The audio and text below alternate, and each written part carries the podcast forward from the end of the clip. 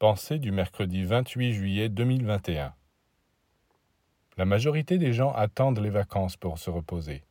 Mais en réalité, ils reviennent de ces vacances complètement avachis, parce qu'ils ont dépensé toutes leurs énergies physiques et psychiques dans la paresse, ou bien dans des occupations inutiles ou avilissantes.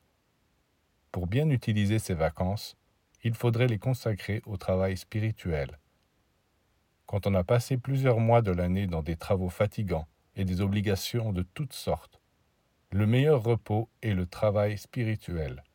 Prier, méditer, se purifier, vivre dans la paix, admirer la main du Créateur dans toute la nature, occuper ses pensées à des sujets divins. Ne croyez pas que je sois étroit et fanatique au point de vouloir priver les humains de tous les plaisirs de la vie. Au contraire, je veux leur montrer un chemin, les engager dans une voie où ils auront encore plus de plaisir. La véritable vie spirituelle est tellement riche de joies et de plaisirs qu'on ne peut même pas les énumérer.